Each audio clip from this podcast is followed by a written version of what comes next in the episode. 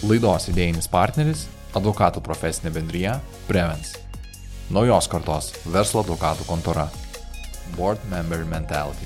Sveiki, Prevens podcast'o klausytojai ir žiūrovai. Šiandieną pas mus svečiuose Marijampolės laisvosios ekonominės zonos valdymo įmonės vadovas ir savininkas Simonas Petrulis. Kviečiu klausyti ir žiūrėti. Apie paties veiklą ir dabartinės e, tendencijas, tai Marijampolės laisvosios ekonominės zonos valdymas ir vizijos įgyvendinimas, kokios yra dabartinės pagrindinės naujienos ir e, ką esat nuveikę šitos vizijos įgyvendinimą. Prieš aštuonis kokius metus buvo žalias laukas, tikrai žalias laukas, grinas žalias laukas, e, tikras startupas, ne toksai.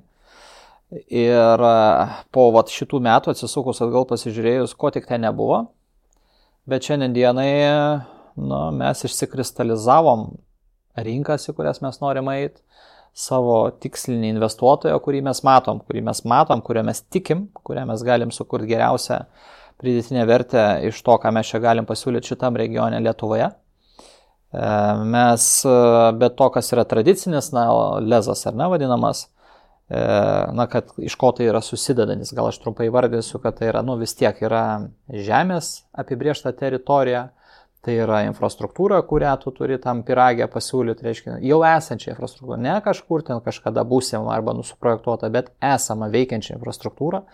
Tai yra mokestinių lengvatų visas paketas ar ne ateinančiam investuotojui, tai yra mūsų paslaugų tam tikras paketas, tai yra na, savivaldybės požiūris ar ne ir tarybos, reiškia, nusiteikimas, kad investuotojai yra gerai. Tai Marijampolį, man atrodo, jaunosios kartos politikai tą tikrai gerai supranta, teisingai supranta, čia yra tokia depolitizuota, dekonkurentizuota e, sritis, kur nauji investuotojai pagal faktą, jeigu jie ne kokie nors ten taršus arba neiškios kilmės, pagal nutilėjimą yra laikomi gėriu. Tai va tą Marijampolė mums tikrai pavyko pasiekti.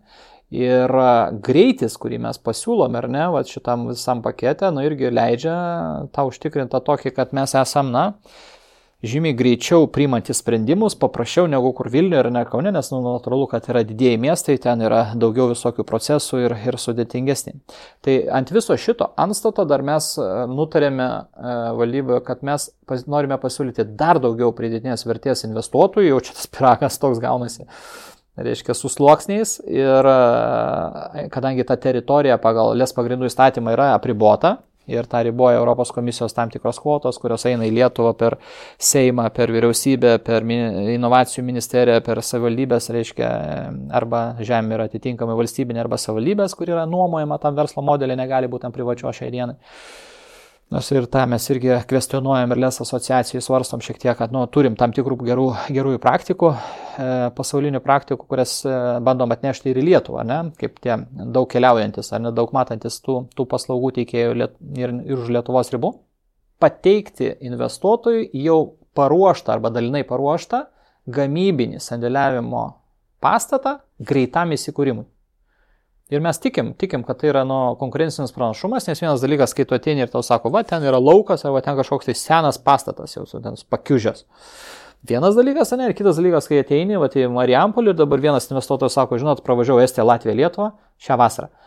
Ir sako, pas jūs yra, nu, visiškai, nu, naujausia, dar ekskavatoriai važinėja ten tą gatvę įrenginėjom naują, e, naujausia infrastruktūra Baltijos šalise. Lezas turintis, nu, viską absoliučiai Plus, ko aš nepaminėjau, be to, kad mes to dabar iš tikrųjų rinką eisim su vienu ar keliais e, pastatais, ne, tai, tai nuomai ir greitam įsikūrimui gamybiniams, gamybiniams klientams. Ne tiek mes ten logistikos norim, tikrai ne ofisų, bet gamybiniai. Gamybiniai pagal jau ten atitinkamus parametrus tinkantis pastatai būtent gamybininkui. Ir, nu ką, toliau belieka turbūt tik tai, aišku, girti standartinę mūsų lokaciją, kur ir, nu, mes labai aiškiai pasakėm ir, ir merijoje turim tam tikrą, nu, užtikrinimą ir palaikymą, kad pozicionuosim save kaip sausumos uostą. Nes, nu, žinot, jeigu atplauktai į Klaipėdą, jeigu išskrist arba atskris, tai Vilnius arba Kaunas, ne, tai protingai žiūrint. O sausumos uostas, tas kas geležinkeliais arba a, asfaltų išvažiuojama arba įvažiuojama į Lietuvą yra iš esmės tik ir vien per Marijampolę. Tai yra, nu, Via Baltica, Rail Baltica, tos gerai, gerai ne, žinomos jau mūsų e, terminologijoje savokos. Ir, nu, mes strategiškai esam priversti būti sėkmingi, nes kai tu atsistoji ant uosto, dvipusio eismo uosto, nu, vis, visi, visos tos, ne, tos sunkias svoris transportas ir tos vadinamos fūros, jos važiuoja arba į vieną, arba į kitą pusę. Natūraliai tu stovi ant kelio. Nu, tai kas mums belieka, jeigu, kaip sakyti, nemojuot vėliavom ir sakyti, žiūrėkit, o čia dar pas mus galima ir gamyba, ir greitai, ir pigiai, ir ant viso dar šito torto uždėti didžiulį šokolado sluoksnį, kad yra, nusako, kaip pas jūsų talentais, ar yra darbo, darbo jėgos ten, darbo žmonių. Reiškia, žmonių, kurie dirba apskritai. Mes atsisukam ir sakom, važiuokit, Marijampolės profesinio rengimo centrai yra 2,5 tūkstančių, kiek dabar aš net nežinau, vienas didžiausių profesinio rengimo centrų Lietuvoje. Su filialais Vilkaviškė, ne Marijampolė, Kaune, ten turi visą eilę, reiškia, partnerių. Nu, mes turime drąsos teikti, kad nu, įdomiausių, viena įdomiausių vietų gamybos plėtrai tiek lietuviškam, tiek ir tarptautiniam užsienio verslui yra pas mus. Ir ar tu atvažiuoji ir kažką jau čia, kaip sakyt, toliau veši, paketuosi, rinksi, gaminsi ir, ir, ir veši toliau, bet į kitą pusę, sugretintos vėžės, visa tai yra eina pro mūsų kiemą, vadinkim taip, 14-35 mm, jeigu Rail Baltica tą žiūrėti, europinės vėžės standartą. Ir, ir Via Baltica, kuri dabar baigėsi jau ten to, tie darbai į Lenkijos pusę, na visa tai jau yra.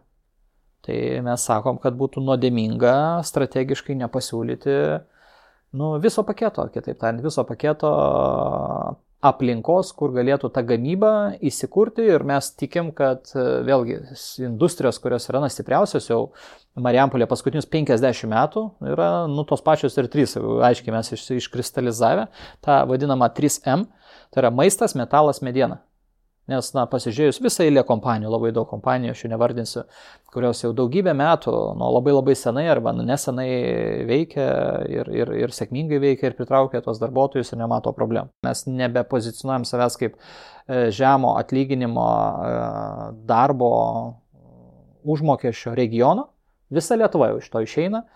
Ir jeigu tu atitinkamai norėsi pritraukti gerus žmonės, atitinkamai tose srityse, mes niekada nekonkuruosim ten medicinos, bio, lazerio arba kažkokiose technologijų, reiškia gamybų, nors ir tai paskutinis investuotojas yra iš bio maisto srities. Nu, tai kas belieka, jeigu ne, ne, nepasidžiaug to, kad ir tokius sugebam įtikinti, kad jie tam agri-food mūsų regione ras, ras ir tos darbuotojus, ir tas medžiagas, ir, ir, ir reiškia tą augalija, kuri jiems reikalinga ten atinkamai jų, jų jau ten nu, aukštos pridėtinės vertės proteino e, gamybai, gamybai užtikrinti. Jo, tai ir pakalbėsime ir apie šitą investuotoją, bet e, ta mintis, kuri nuskambėjo pradžioj, kad e, mes jau kalbame ne apie plyno lauko investiciją, apie tam tikrą ar ne išvystytus, į, tam tikrą išvystytą nekilnojamo turto infrastruktūrą, aš kaip suprantu, tai šita mintis jau materializuojasi ir tampa kūnu po truputėlį. Kirbėjo, jinai gal ir sėdėjau, kalbėjom prieš keletą metų, nu tai kol kas jinai dar buvo nedrasi ir Kaunas ir Klaipėda pramušinėjo tą ledą, mes žiūrėjom taip iš toli, galvojom, kad nu, jie dideli, jau virš 20 metų veikia sėkmingi, didžių daug kompanijų ten turintis, mes tik pradėjom čia tą veiklą, sakykime, su, su keletu, bet e, nu, matom, kad e, neišvengiamai yra daugybė tų barjerų, kurias reikia perlipti, ten reiškia tą patį pastatą pasistatyti, ne iki galo žino dar, kam išnuomo, nu tai yra, sutikit, yra, nu tik tikrai aukšta ekvilibristika. Bet e, pasižiūrėjus, kad ir Kaunas ir Klaipėdas išnuomoja vienokiam ir kitokiam sąlygom ilgiau, trumpiau, ten vieną kitą kainą, apie kainą dar anksti gal kalbėti, bet išnuomoja tos pastatus. Reiškia, tai yra, tai yra rinka, tai yra rinka ateina ir pasako, mums reikia tokio pastato arba reikia tokio pastato, reiškia ir tą tokį arba kitokį pastatą, nu ten jį kažkaip ten reiškia, turi, turi su, suorientuoti į, į konkretų poreikį, arba susitarsi arba ne, priklausys vėlgi nuo, nuo, nuo to investuotojo. Investuotojų visokių būna. Vieni yra ant žemės vaikšto labai realūs ir sako to, to, arba taip, arba taip, ir arba ne. Kiti ten svaigsta, kad, nu, ten labai ten pagal juos reikia adaptuoti ir, ir, ir tikrai, nu, bus eilė, su kuriais mes nesusitarsim. Tiesiog nesusitarsim, nes jeigu norės labai trumpos, labai trumpo kontrakto periodo ir labai specifinių poreikių ir ten švoką išvystyti vienokį, ten rampų galbūt kitokį, ten Mm, e, reiškia kiekį ir ten specifikos ir ten maždaug be jokio atsitraukimo įsipareigojimų, tai Tai tai vienas, ne, vienas pokalbis, kitas pokalbis, jeigu ateina nuo verslas tarptautinis ir čia plėtrą daro kažkokią arba ten kažką dabar iš tų rytų pusės, ne Azijos pusės, relokuoja, ne, pavojingas žodis, bet relokuoja ir, ir, ir ateina, grįžta, sakykime, į Europą, nu tai čia mes esame jiems pasiruošę mojuoti, kaip sakyt, visom prasmėm ir pasikviesti ir sėsti prie apskrito stalo ir paruošti tą, tą dirbą, jiems nuleisti jų tą gamybinę įrangą ir, ir nu, atitinkamai darbo, darbo rinkai jie turės arba susirasti, arba konkuruoti, arba perpirkti, arba pasiruošti patys užsiauginti. Suprantu, vienam projektui jau yra ir gautas ar ne ir statybos leidimas ir ne, neužilgo galbūt jau mojuosit ir rakteliais. Aha, nu, rakteliai gal dar turi praeit laiko, bet taip, iš tikrųjų, keletą turėjom prieš projektinių pasidarę ant tų sklipų, susimažinom sklipus šiek tiek, kad pasidaryt mažesnius pusantro iki dviejų hektarų ir visus juos mes norėtume užsėti, mes galim turėti 5-7 pastatus, o tokius po pavyzdžiui 5 tūkstančius ar ten iki 10 tūkstančių e, kvadratinių metrų gamybinį pastatą, kur šiuo metu, kaip sakyt, pradėjom, nu, mažai žingsneliais eita, ne, po statybų leidimo dar seka genrangovo strateginio pasirinkimas. E, nelengvas kelias, norinčių yra daug, ko mes džiaugiamės, nes nekilnojamo rinko dabar kaip tyčia su, su kur čia tas medis vėl reikia pabelsti tris kartus. Na, aiškiai, dėkinga situacija ir, ir, ir, ir pinigų kaina, ir, ir tas, sakykime, genrangovo dėrybos eina neblogai, sakyčiau, taip vertinu.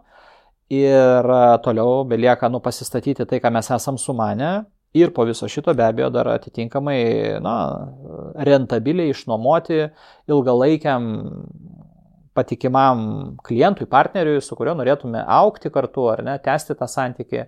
Tai vėlgi mes uh, turim tam tikrą įsivaizdavimą, kas tas yra mūsų tas investuotojas, kas tas yra klientas. Uh, tikrai neignoruojant ir lietuviško kapitalo įmonių, bet nu, didžiai dalim neneigsiu, kad vien, viena kies, vieno kies krašteliu žiūrimi skandinaviškas, tokias skandinaviškas kompanijos, kurios arba jau veikia Lietuvoje, plėtrą planuoja, arba planuoja galbūt e, e, plėstis iš Skandinavijos, sakykime, jiems labai artima ir pažįstama namų rinka, net kaip jie vadina, Baltijos šalis, o e, gamybai Baltijos, iš Baltijos šalių, nu, mes manom, kad Lietuva viena tokių labiausiai patrauklių, o Mariampolė yra sausumos sostas. Geras.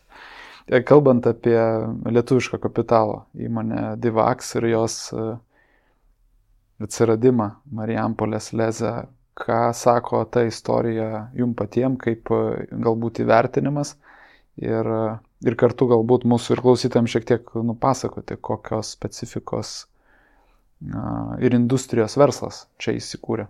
Labai įdomus projektas, kaip taisyklė visą laiką labai keistom aplinkybėm kažkur už skverno vos ne ir uoste, pakeliu jiems važiuojant į Lenkiją, pabrėžiu į Lenkiją. Viena iš tų žydrųjų paukščių ir, ir, ir maždaug nuo irgi nežinojo, nes dar buvom ir tos infrastruktūros nepasidarę ir, ir nežinojo iš tikrųjų apie tas galimybės, kurias mes galim pasiūlyti. Tiesiog kviečiam apvažiuoti Marijampolį kokių gražių saulėtų pavasario vakarų ir apsidairyti, kaip viskas atrodo kaip atrodo mūsų miesto centras, parkas ir atitinkamai jau dabar kviečiu ir į Marijampolės les naujas infrastruktūrą aprūpintas teritorijas ir pasižiūrėti, tiesiog pasižiūrėti metams, dviems, trims į priekį, jeigu planuojat plėtrą, tai su šito klientu lygiai taip pat, nu, ten sako, maisto, aukštosios technologijos, biotechnologijos galima sakyti, jeigu Marijampolė čia nu, taip atrodo nesuderinam, ar ne? Iš kitos pusės, nu, pasižiūrėjom, e, agri-food regionas, kuriame jiems yra labai gerai, reiškia, dėl tam tikrų priežasčių ten savo pašarą, reiškia, susižiūrėti, nusipirkti, įsigyti, atsivežti labai patogu. Toliau darbuotojų gal ten nėra labai daug, ne, kaip ten kokio nors ten dovistos atveju, kur reikia daug darbo rankų pas juos ten gal, nu, nenoriu sakyti skaičių konkrečių, yra, sakykime, mažiau. Tai uh, visą tai mes su minėtų profesinio rengimo centru plus Kauno technologijos universiteto partnerystė irgi, nu, esam suėję į tam tikrą jau, vėlgi čia jiems geriau uždavinėtos klausimus, partneriavimą dėl laboratorijų, jas pasileido ir Vilniuje, ir Kaune, kiek žinau. Ir jau to, to gamyba darosi, tik tai nu laboratorinių mikro lygių, ten to, to, to vadinkim taip, ką daugelis e, toj srityje gal bando savo garažuose bandyti, bet visa jų ta strategija pastatyta ant to, kad jie tą kels į labai labai aukštą, uh, aukštą pramoninio multiplikavimo lygį. Ir dabar vat, atsiuntė vieną kitą galimybių studiją e, pasaulinė ir, ir, ir Europai, prancūzai vat, lygiai taip pat iššovė dabar nesenai, ten, nu, kur ten 160 milijonų gal, vat, panašų verslą, tai gal čia bus mažesnis, aišku, Lietuvoje, bet Bet jau irgi mes kalbam apie, matyt, kad didesnė negu 50 milijonų kapitalo investicija Marijampolės lezė. Vienam iš sklypų, kurį mes jau jiems rezervavome. Ir tai bus vertikaliai e, integruotas verslas, ar ne, kuris iš esmės ir, ir žaliavų klausimą, ir galutinio produkto įspręs e, vienoje teritorijoje. Viskas, tai vadinama žiedinė ekonomika, pas mus viskas, Marijampolė, įsivaizduokit, viską randa, atvažiavę čia. Mes svarstėm ir jiems, reiškia, dėl tų pastato ir, ir, ir tos verslo modelio pritaikymo jau nuomai, kad mes statysim, paskui nuomosim, bet Paskui taip išsigandom, jeigu atvirai, nes labai sudėtingas tas pastatas, labai unikalus pastatas ir nu, atsitraukiam. Atsitraukiam nuo tos idėjos, kad vis dėlto jie patys darosi tą jau sklypę, tą visą infrastruktūrą ir įrangą ir, ir pati ta pastato dėžutė bus nu, labai unikali. E, mes labiau linkę eiti gal tokio universalizuoto pastatų projektavimo ir statybos, kad jį galima pernaudoti vienas investuotojas ar keli investuotojai, arba paskui jau po 5 ar 10 metų, jeigu investuotojas keisis, jie užauks ir savo kažkur statysis. Nu, vėlgi, kad tai galima būtų tą ir reusability užtikrinti, tai reiškia pernaudojamumą, o pas juos yra nu, unikalus ir nu, toks tikrai specifinis objektas. O kalbant apie Dovistos plėtrą, kokia dabartinė yra situacija šito? E, jie turi tam tikrus planus, vėlgi esam ir verslo žinom kažkada komentavę, gal nenorėčiau ten labai to, to, to irgi plėsti skaičiais, nes čia etiketo prasme aš stengiuosi nei pavadinimais, nei skaičiais už klientus nekalbėti. E, pas juos yra iki 2030 metų nu, dideli tie skaičiai, kurie buvo minėti kitoj, kitoj medijoje. Kažkiek galbūt jie tą vėl ne taip, ne taip greitai, kaip Continental ar Hella, reiškia, reiškia kompanijos Kaunoleza, reiškia vysto bet e, jau su, šiais, nu, su, šie, su šiom kalėdom, e, jeigu neklystų, jie planuoja persivers per turbūt 400 naujų darbo vietų e, barjerą, kuris vat, irgi buvo suplanuotas nu, dar šiais metais, tai kaip ir viskas pagal planą. O kas liečia statybas, tai nu, vėlgi priklauso labai nuo to, kaip ir kiek ir kokios tos eksporto rinkos, vėlgi man sunku komentuoti, bet jie numatė tam tikrą mūsų teritorijų, ten daugiau jiems paimta šiek tiek teritorijos plėtrą, nu, po po netgi kelis pastatus plėstis tam tikrų žingsnių iki ten, sakykime, nu, ten 10 metų dar, sakykime, nuo šiandien. Okay. Kalbant apie naujų pramonių ir industrijų galimybės ar ne, po Seimo sprendimų atitinkamų ir e, pokyčių atsirado galimybė ar ne Lezose steigtis gynybos pramonės įmonėms. Kaip tai gali paveikti uh, būtent Marijampolės Les plėtrą ir vystimas? Ar yra kažkokių tai galbūt galimybių, vizijų, matymo? E, manau, kad jeigu vienu žodžiu, tai tik teigiamai, nes tai atidaro duris į visiškai naują industriją. E, turint galvoje, kad Vokietijos, ne batalionų kontekste, nu vėlgi, ko aš nei žinau, nei galiu žinoti, ar ne, e, planų čia 5-6 metų perspektyvoje jų relokacijos, jų karių, jų šeimų relokacijos, kas liečia gal daugiau link Kauno, ne kaip didžiojo miesto, akademinio miesto mes vėl, vėlgi esam pakeliu ir ne, ne kur kitur, nei pro Marijampolį jie turės ir atvažiuoti ir pirmin atgal važinėti. Tai esame įstikinę, kad ir jiems galime vokiečių, būtent vokiečių pramoniai pasiūlyti e, atitinkamai vietą, kur galima krauti, sandėliuoti, gaminti, surinkti, išrinkti galbūt, e, vežtis e, būsimai Real Baltica, du ar ne kanalų savo na, įrangą, vadinkime, kaip ją pavadinti saugiai arba kažkokias tai detalės, daryti servisą galbūt, ar nežinau, kas lydi, reiškia tų karinių tokių didelių masyvų judėjimą. Ne, ne mano ekspertizės rytis, bet e, vėlgi nu, mes turim e, neišvengiamą neišvengiamą sėkmės faktorių, kad pro mus eina iš vienos pusės Real Baltica 1 su Via Baltica, iš kitos pusės Lezo eina Real Baltica 2 ten su krovos, krovos aikštele. Tai, na, belieka, kaip sakyti, susiradus ir, ir, ir svarstam tokias slaptą mintį, išduosiu paslapti strateginės partnerystės su logistikos kompanija. E, logistikos kompanija arba galimais galbūt partneriais, kurie vat, turėtų tokį jausmą, kad e, galėtume čia rasti bendrą kalbą. Tai artimiausiu metu matyt, kad e, verta išgerti tą kavos podelį ir apie tai pasikalbėti, nes nu, tie procesai vyks, ta infrastruktūra atvyks ir tai įvyks. Ir turbūt tai bus dar impulsas vėlgi tam tikrom paraleliniam industrijom ar negyvuoti, kalbam turbūt ir apie galbūt viešbučių ar ne apgyvendinimo paslaugas teikiančių. Kai, kai nu, aš prieš devynis metus atvažiavau Marijampolę, nu tikrai nu, ne, nebuvo taksi kompanijos, ne, nu tai ir tų boltų nebuvo, aišku, ir tų kitų dalykų. E, buvo ten, ten gal 100, gal 150 lovų, vadinkim taip, viešbutinio e, aptarnavimo, maitinimo, tų pristatymų į namus, nu irgi tokia čia gal, gal naujiena, gal ne, nu man tai nebuvo naujiena, bet nu, pas mus gal šiek tiek buvo naujiena. Tai e, dabar yra gal 4 ar 500 lovų viešbučių ne viena kompanija teikianti pavėžėjimo paslaugos nuo mažo automobiliuko į autobusais, autobusų, kurie, kuriais vežami darbuotojai iš regionų, ne tik mieste, ne tik e, kalbu apie miesto autobusus, bet aš kalbu apie privačias kompanijas autobusais vežiančias darbuotojus pagal spets grafiką. Ir nu, daugybė kitų papildomų, papildomų paslaugų teikėjų, smulkaus verslo, suprantama, vietinio, kuris nuo to, kad gali atvežti, nežinau, sriubos ar kokteilį kažkokį į darbo vietą, ir iki to, kad e, visa eilė projektavimo, statybos kompanijų ir panašiai, nu jos, aš manau, kad turi, turi galimybės, turi interesų, klausimas, kiek jos pasinaudoja to, kiek jos, kiek jos aktyvios, sakykime taip, nu yra, mes gyvenam tarptautinės konkurencijos aplinkoje. Jeigu investuotojas sako, kad na, pasistatys su Lenkijos kompanija, na tai mes kaip lezų valdymo bendrovė negalim nieko daugiau padaryti, negu skiestelt pečiais ne, bet jeigu žiūrint taip konkurencingiau, agresyviau eiti į tuos investuotojus su savo paslaugom, nu, tai konkuruoji, darai geriau ir laimi konkursus. Laidos idėjinis partneris - advokatų profesinė bendryje Prevens. Naujos kartos verslo advokatų kontora. Board Member Mentality. Turiu tokį klausimą, paklausiu nestandartiškai, galbūt e, taip kaip nauja karta klausia apie Marijampolę apskritai. Koks vaibas yra? Marijampolį. Kas yra jaunai kartai, ne, Marijampolė? Dalis neneiksiu, reiškia, tie, kurie turi ambicijų, reiškia, važiuoja ar Londoną, ar New Yorką, ne, čia mes tam esam tokį sukūrę, jau toj dešimt metų bus malony, jeigu teko girdėti.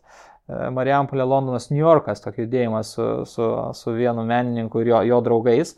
Tai ir koncertai, ir ten tapybos, reiškia, darbai vidury miesto ant, ant pastatų, nu labai, labai įdomus renginys vykstantis vasarą. Iš kitos pusės e, jaunoji karta, nu jeigu žiūrėt, ta tokia, kurie mėgsta rankas, ne, ne visi turi būti programuotojai arba šir centruose dirbti, ar ne, arba, nu, medikai arba teisininkai, ne, Vilnių atvažiuoja, čia labai gražu, bet čia, kaip sakyt, tik teisininkai ir, ir, ir, ir, ir sukasi, ne, toks jausmas, arba IT, IT žmonės.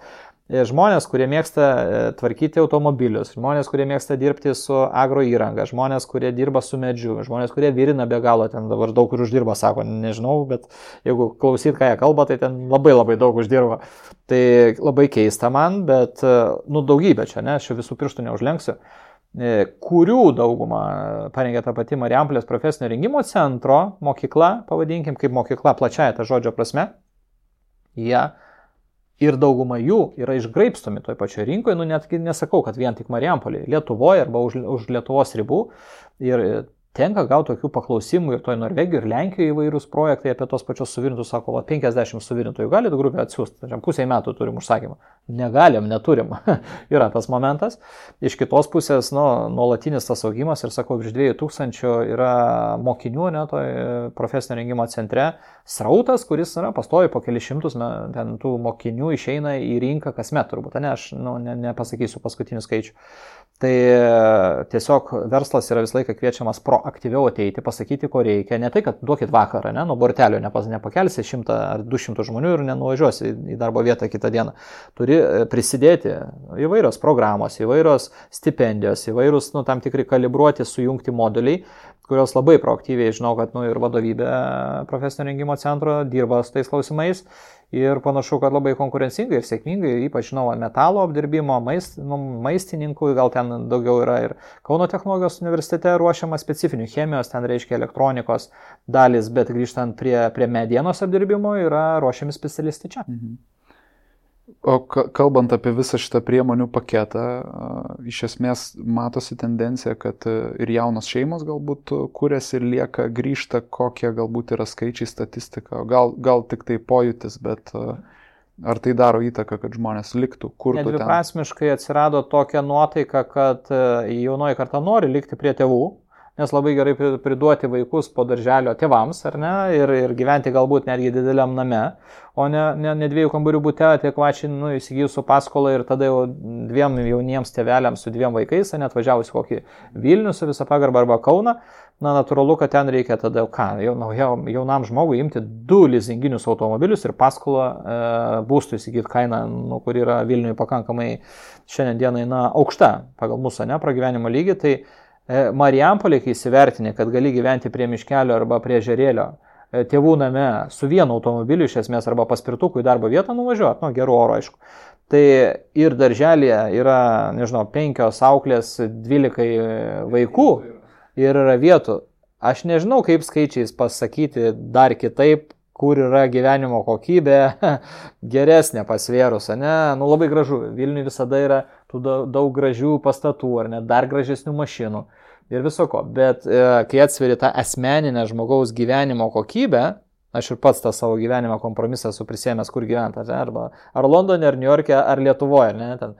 Tai, nu, vat, nusprendžiau, kad aš, vat, noriu gyventi Lietuvoje Ir e, aš matau labai labai daug pridėtinės vertės ir to asmeninio komforto, e, absoliučiais dydžiais nelyginkim atlyginimo New York'e ir Marijampolė, ne? bet mes palyginkim visą tai, ką tu gali konvertuoti už tą pinigą reiškia į savo asmeninį gyvenimo komfortą, kokybę ir sveikatą. Turiu galvoje visą tą sveikatą, nuo to žodžio, ką tu geri, ką tu valgai, kaip tu būni, kaip tu leidi laisvalaikį ir panašiai. Aišku, kad jeigu tu nori paslidinėti arba ten nueiti į operos ir baleto teatrą, tai natūralu važiuoji arba į druskininkus, arba į kitą šalį, arba į Vilnių, ne, atvažiuoji.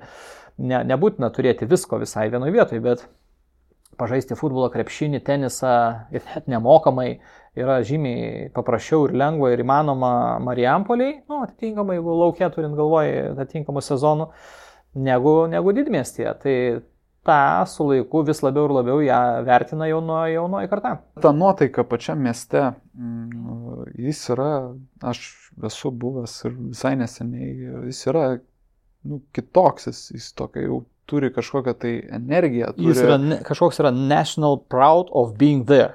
Nežinau kaip tą paaiškinti. Marijampoliečiai didžiuojasi, bet jeigu žiūrėti to tokią, nu kas, kas yra Marijampoliai, tai yra industrinis industrinis neišvengiamai miestas. Ten nebus spa, nebus ten visokių ten tų slidinėjimų, ten nebus, reiškia, gal ežerų ir health resort ir kaimo turizmo.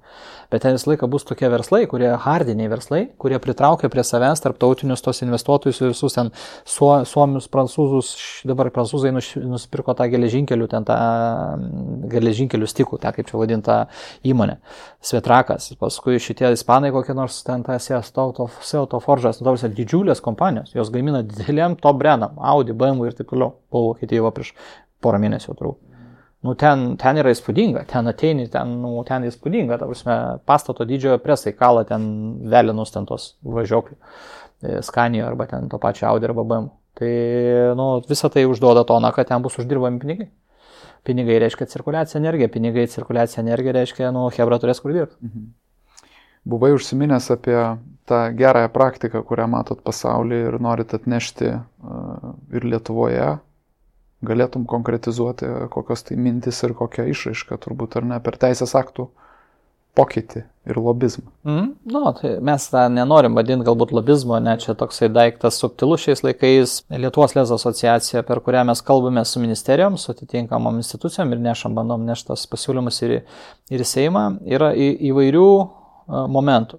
Tokių kaip taršos, tokių kaip žemės, privačios žemės įtraukimo po lezų kaip galimybės. Nes šiandien diena yra tik tai galimybė savivaldybės arba NGT žemė. Reiškia, nuomotis ir jas subnuomotis atinkamai ten suprojektavus ir rengus viešą infrastruktūrą.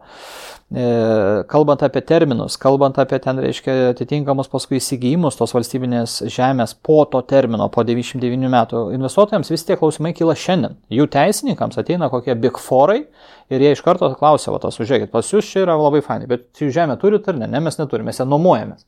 Mokam kas metus nuomą. Reiškia, ir turim ar neturim investuotojų, vis tiek mokam, ne, valdymo bendrovės. Ateina investuotojas, tada nu, mes jau ją ten regresuojam, kažkaip įtraukiam į paketą kad, nu, jūs nuom, subnuomositės teisiškai teisingai kalbant, ar ne, tėvas, kai pasivertina, sako, tai kaip toliau, mūsų fabrikų pristatysime, mane per 50 metų, o kaip mes ten paskui ten, nu, jūs gal sakysite, čia viskas nacionalizuojam. Tai labai yra įvairių tokių spirgų, kuriuos, nu, norisi, nesinori, gal čia labai viešai e, jų ten viniot, bet e, yra aiškus atsakymai, aiškus prioritetai, aiškus įsigymo taisyklės saliginai, bet mes turim dar daugiau tų praktikų, mes priklausom dabar įstojame, esam kaip Lezo asociacija į tarptautinę Lez, e, reiškia, nu, formą, vadinkim taip, jisai beje irgi Dubai yra tas centras, ten yra 3,5 tūkstančio pasaulio lezų. Nu, didžiausias tas, reiškia, forumas. Ir mes esam kaip norėjai asocijuoti. Ir ten yra įvairiausių tų praktikų. Aišku, ten yra daugybė e, dalykų, kaip ten dėkti, reiškia, muitinių operacijų sutaupimą arba supaprastinimą kokiam nors aerouostė. Mums tas nelabai tas aktualu galioja, gal nebent čia kokiam Kaunui būtų, ne muitinės tarpininko kokio nors. E, jūros uostai, nekilnojamo turto momentai, mokestinių ir rezidentų aptarnavimo, banko, bankinių paslaugų atidarimo. Vėlgi pas mus Lietuvoje iš vienos pusės mes sakom, kad čia nu greitai per dvi dienas atsidarom, šiandien dienai tą reikia irgi pasvert, ne visai greitai nes tikrinama galutinis naudos gavėjas, į ten kitas šalis, tos kitos šalis atsiduria kur nors Kiprė, dar kur nors valdymo bendrovė, nu čia ne jos jurisdikcija. Mes negalim atsakyti, bet mes tik sakom, kad nu, jeigu jūs norėsite įsikurti verslą, nu, jūs busit patikrinti atitinkamą institucijų, tas, pam, tas pats bankas netidarys jums sąskaitos, jeigu bus neaišku, kas ten gale. Nu, pavyzdžiui, sankcionuoti verslai jau yra tokių niuansų, ne, mūsų plotmiai, mūsų geografiniai padėti. Tai Visi šitie filtrai turi būti pereiti ir patikrinti, atitinkamai iš tai yra atsakingos institucijos, bet jeigu viskas yra ok ir nu, dėl ko mes irgi labai aiškiai įsipjovę e, savo kaip tikslinę auditoriją skandinavus, nes nu jie pažįsta mus per bankus, patys bankinių bankus čia valdo, per telekomunikacijas, patys valdo tas telekomunikacijas ir jie jau žino, čia laiko tą vidinę rinką, su jais yra paprasčiau kalbėtis. Jie jau atvažiuoja, jau žino, kas ta Marijampolė, žino, kur tas Vilnius ir žino, kur ta Nida ir Palanga. Mm. Tai tokiu būdu, tokiu būdu mes nešam tą fakelą ir, ir, ir kalbamės. Ir politikai iš esmės, nu, žiūri geranoriškai. Aišku, mes gal per siauras failas, ne, prieš rinkimus čia, kad mūsų kažkas labai čia, pavyzdžiui, nu, lagda kokią nors, ne, kelių direkcija, kuri ten visą laiką turi kokią nors pastabų. Nu, vėlgi, mes, mes sakom, ko reikia tiesiant raudoną kilimą investuotojai. Nu, visos šalis, pradedant, nežinau, Singapūro, ne, baigiant Lenkiją mums miela Tai mes bandom tokie kaip pardavėjai Lietuvos, ne atstovai tarptautiniu mastu, sakyti, kad, nu žiūrėkit, mes mušamės į krūtinę su mūsų pagalba, mes jums padarysim, nueisim, nu, nu, nu, nu, už rankos nuvesim ir savivaldybę, už rankos nuvesim ir ministeriją ir tikrai bus, reiškia, raudoni kilimai tiems ypač didesniems verslams, nuo 20 milijonų kapitalo investicijų ir daugiau, nu, atidarytos tos duris ir tie žali koridoriai, nedegs jums visada, jeigu jūs ten tikrai plėsitės, kursite daugiau ši, negu šimtą darbo vietų ir daugiau, tai tik ateikit pardavimo procesas, ar ne? Lietuvos pardavimo procesas, kaip jisai atrodo pokalbėse su užsienio investuotojais? O nuo Domo ir Jėvos ar ne? Socialiniai tinklai, asmeniniai tinklai, Invest Lietuva yra didžiulis partneris ir strateginis partneris, kuris yra oficialusis, tokia kaip oficiali agentūra parduodanti Lietuvą, marketizuojanti Lietuvą. Visi lezai yra tikrai partneriai šitos agentūros ir partneriai, ir draugai, ir nu, dalyviai to proceso. E, visa eilė kanalų, kurie prasideda nu, nuo parodų atitinkamai, nuo komercijos atašė, kurie visai neblogai e, užsienio reikalų ministerijos, reiškia, e, organai, kurie veikia ir zonduoja, ir kviečia, ir organizuoja sustikimus, tos vadinamus atitikties ir, ir konferencijas, kuriuose ne, nu, ne, negalima kartais nedalyvauti, kai kuriuose gal atstovaujama yra daugiau galbūt korporatyviai ir asmeniškai galų gale važiuoji, dalyvauji, sužinojęs, kad ten kokioje nors Vokietijoje vyksta kokia nors nu, atitinkamai renginys, kur daromas Bavarijoje koks nors ten automotivo susitikimai su Baltijos šalių atstovais, nu, tai natūralu, va, teko prieš mėnesį būt, nu, įspūdingai, atrodo, aplankiau visus kosminius laivus, geriausių brandų turbūt, galit nesunkiai atspėti, reiškia, automobilių e, markių, pasaulinių markių gamyklose teko pabūt ir pamatyti, kokio lygio ten automatizacija, robotizacija yra. Ne tiek ten daug tų žmonių, palyginti, nu, aišku, ten tūkstančiais dirba, bet ne tiek žmonės, kiek ta a, procesų auditas, kontrolė, perkontrolė, ten reiškia sekimas viso to, to lean kaizen, reiškia procesų optimizavimo ir veiklinimas. Ir kai rezultate iš to vadinamas on time, ne, lietuviškai besandėlinės gamybos, rezultate kas minutę išvažiuoja vis kitoks automobilis, kas minutę vis kitoks automobilis gatavas, pagamintas. Nu, tai kartais yra protų sunku suvokti ir, ir kiek mums dar reikės metų, kad mes juos pasivytume ir ar. Yra tam tikri dideli tarpekliai, kuriuos reikia peršokti, ar ne, tame pardavimo procese, kurie galbūt yra Lietuvos paveikslas užsienio investuotojų akise. Tai kokie tie tarpekliai yra, kaip jie mato Lietuvą ir ką reikia parodyti ir įrodyti. Yra žiaurus posakis e, pardavimuose, dėje, bet nėra antros vietos. Pardavimas yra tik pirma vieta arba nėra vietos. tai e, dėja, aš tame dirbu be, per 20 metų, Nu, tai ką darys jau man tas kraujyje. Ir dėl to tu esi tas toksai, nu tikrai aršus, jeigu jau pajauti kraują, tai mes visi, kaip sakyt, lezai nustojam būti partneriais. ir tada tikrai pradedama aštriai konkuruoti dėl bet ko, kas juda ir kas bent kažkiek dairosi tą vadinamą site selection daro per, per tos atstovus, teisininkus ar, ar tas agentūras, per kurias jie čia skrynina Lietuvą tame tarpe. Ir daugeliu atveju, daugeliu atveju mes pralašėm, Pralošiam dėl to, kad nesam vertės grandiniai, logistikos grandiniai, nesam e, geresni energetiškai, mūsų energetiniai kaštai ir nepriklausomybė kelia klausimų ir pagristų. E, yra niuansas dėl mūsų vidinės rinkos mažumo, ne? mažumas versus Lenkijos, ne? vidinė rinka, nu, tai vėlgi kar dešimt, ne? jeigu ne daugiau.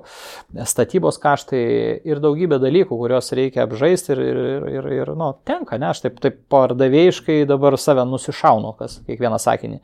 Bet e, yra daugybė dalykų, kurie kuriais visumoje mes aplošiam konkurentus. Ir tai yra iš tikrųjų, nu, tai tokios plonos, softinės, minkštosios vietos, kurios yra neišvengiamai kartais kritinės e, tiems verslams, kurie vis dėlto nusprendžia čia nusileisti. Kalbu apie visą Lietuvą arba Lietuvos kitus regionus, tik, ne tik apie Marijampolę. Ir tai yra tas žmonių požiūris į darbą, tas lankstumas, darbštumas, tas prieimas tų pačių valstybinių institucijų, tos pačios savivaldybės arba inovacijų ministerijos požiūris į investuotoją. Na, nu, aišku, jeigu reikia keliama tikrai klausimas per investuok Lietuvą ir iki vyriausybės, nu, ten, kad koks nors vyksta nesusikalbėjimas dėl aplinkosaugos ar ten dar kokiu nors ten leidimu ar dar kokiu taršos. Tai visi tie dalykai, nu, kaip jie turi būti ir labai greitai, peršokami, pakartosiu dar kartą, labai labai greitai išspręsti, nes greitis yra vienas iš tų momentų, kuriuos mes parduodam, palyginus su konkuren, konkurentais mūsų kitomis šalimis. Ir, nu, va, tie vat momentai žaidžia, be abejo, dislokacija, geografija, artumas kažkokių tai galbūt esamų kitų verslų šalia, kurių kūrėsi atitinkamas investuotojas, jeigu jam reikia ten, pavyzdžiui, kokios nors ten e, krakmolo gamyklos panevežė šalia, arba reikia dviračių gamyklos, kuri, tarp, tarp kitko, visai nesnai jau, jau bei įsikūrus kedainiuose, nu tai džiaugiuosi ir už konkurentus, kad ir jiems sekasi. Mhm.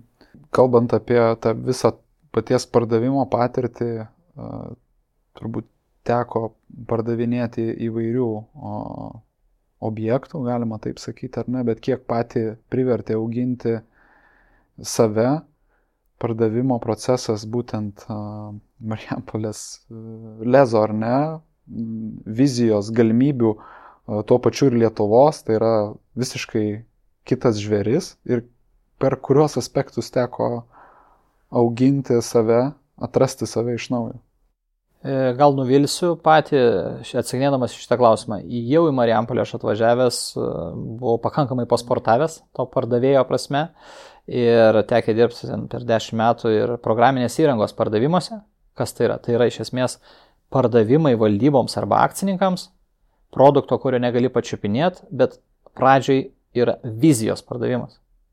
10 metų. Tai, nu, nuvilsiu atsakymų, bet nieko nesiskiria.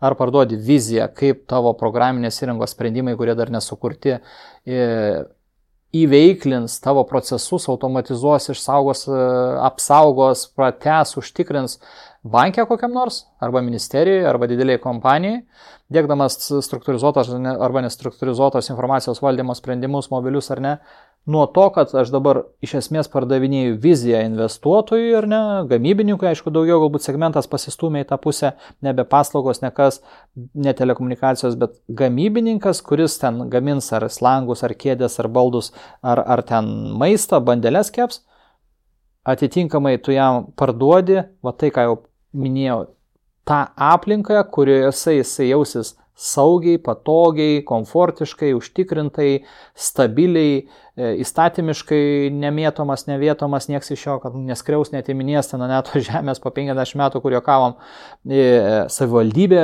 nori ir demonstruoja ne tik žodžiais, bet darbais, kad nori, kad ateitų nauji investuotojai ir būtų kūrimas naujos darbo vietos ir taip toliau, ir taip toliau, ir galų galę tą savo kompetenciją ir to vaibu tu parodai tam investuotojui, kad tu supranti, kokioj įtampoje jisai šiandien sėdi ir kad jam reikės tą padaryti per 2 metus, per 3 metus, bet kad ta gamykla stovėtų ir ten dienos gale ten iškristų ten tie su, varškės sureliai, ar ten dviračio ratai, ar ten, nežinau, langas, kas kažkiek tai sekundžių ir kad niekas jam netrukdys, atsiprašant, aplinkoje arba kažkokie tai, nu, klerkai, kurie įsipatoginę, nu, mol nenori nieko daryti. Tenka būti dažnai multikultūrinėje aplinkoje ir ne visi turi tą prabangą ir privilegiją, galbūt yra tik tai pradedantis šitą kelią, galbūt yra patarimų, minčių, refleksijų iš nueito kelio ir galbūt tam tikrų pamokų tam pradedančiam, pradedančiam verslininkui, kuris norės atidaryti ir tarptautinės rinkas ir rasti dialogą su skirtingų rinkų žmonėmis ir skirtingų kultūrų. Pirmas dalykas, na, skaityti knygas, ne? Antras dalykas, neteisk. Auksinė taisyklė, neteisk kitų kultūrų. Tol labiau neaiškink jiems, jų kieme, kaip jiems elgtis. Ketvirtas dalykas, nenuvertink teorijų, teorinių žinių, mokslų, e, įdedamų į praktiką. Lietuviškai netaisyklingai kalbu.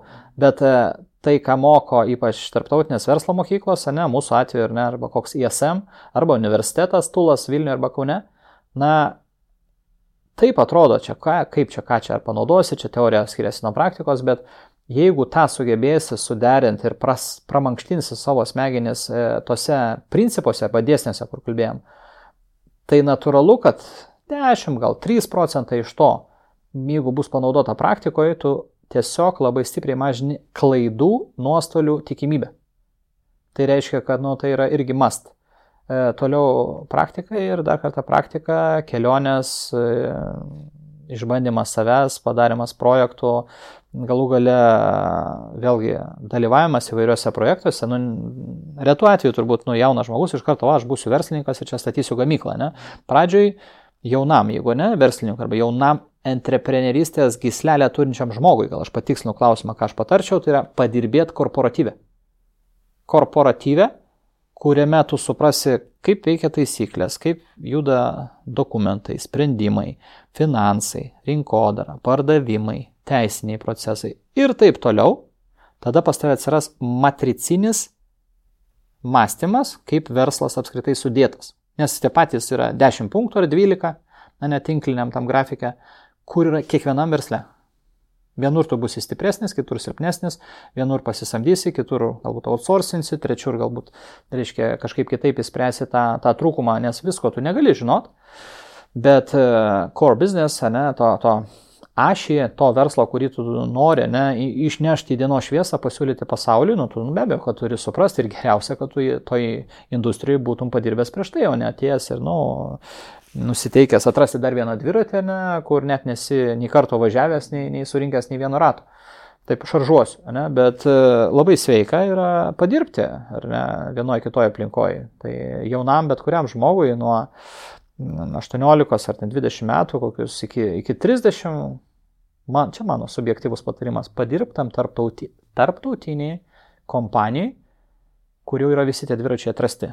O paskui pakeliui dar surasi, surasi labai netikėtų idėjų, minčių ir tada jau įsispyręs savo tam tikrą vietą, išėjęs iš komforto zonos, gero atlyginimo arba gražio, gražaus ofiso, kur mes čia sėdim, e, tu padarysi tą verslą.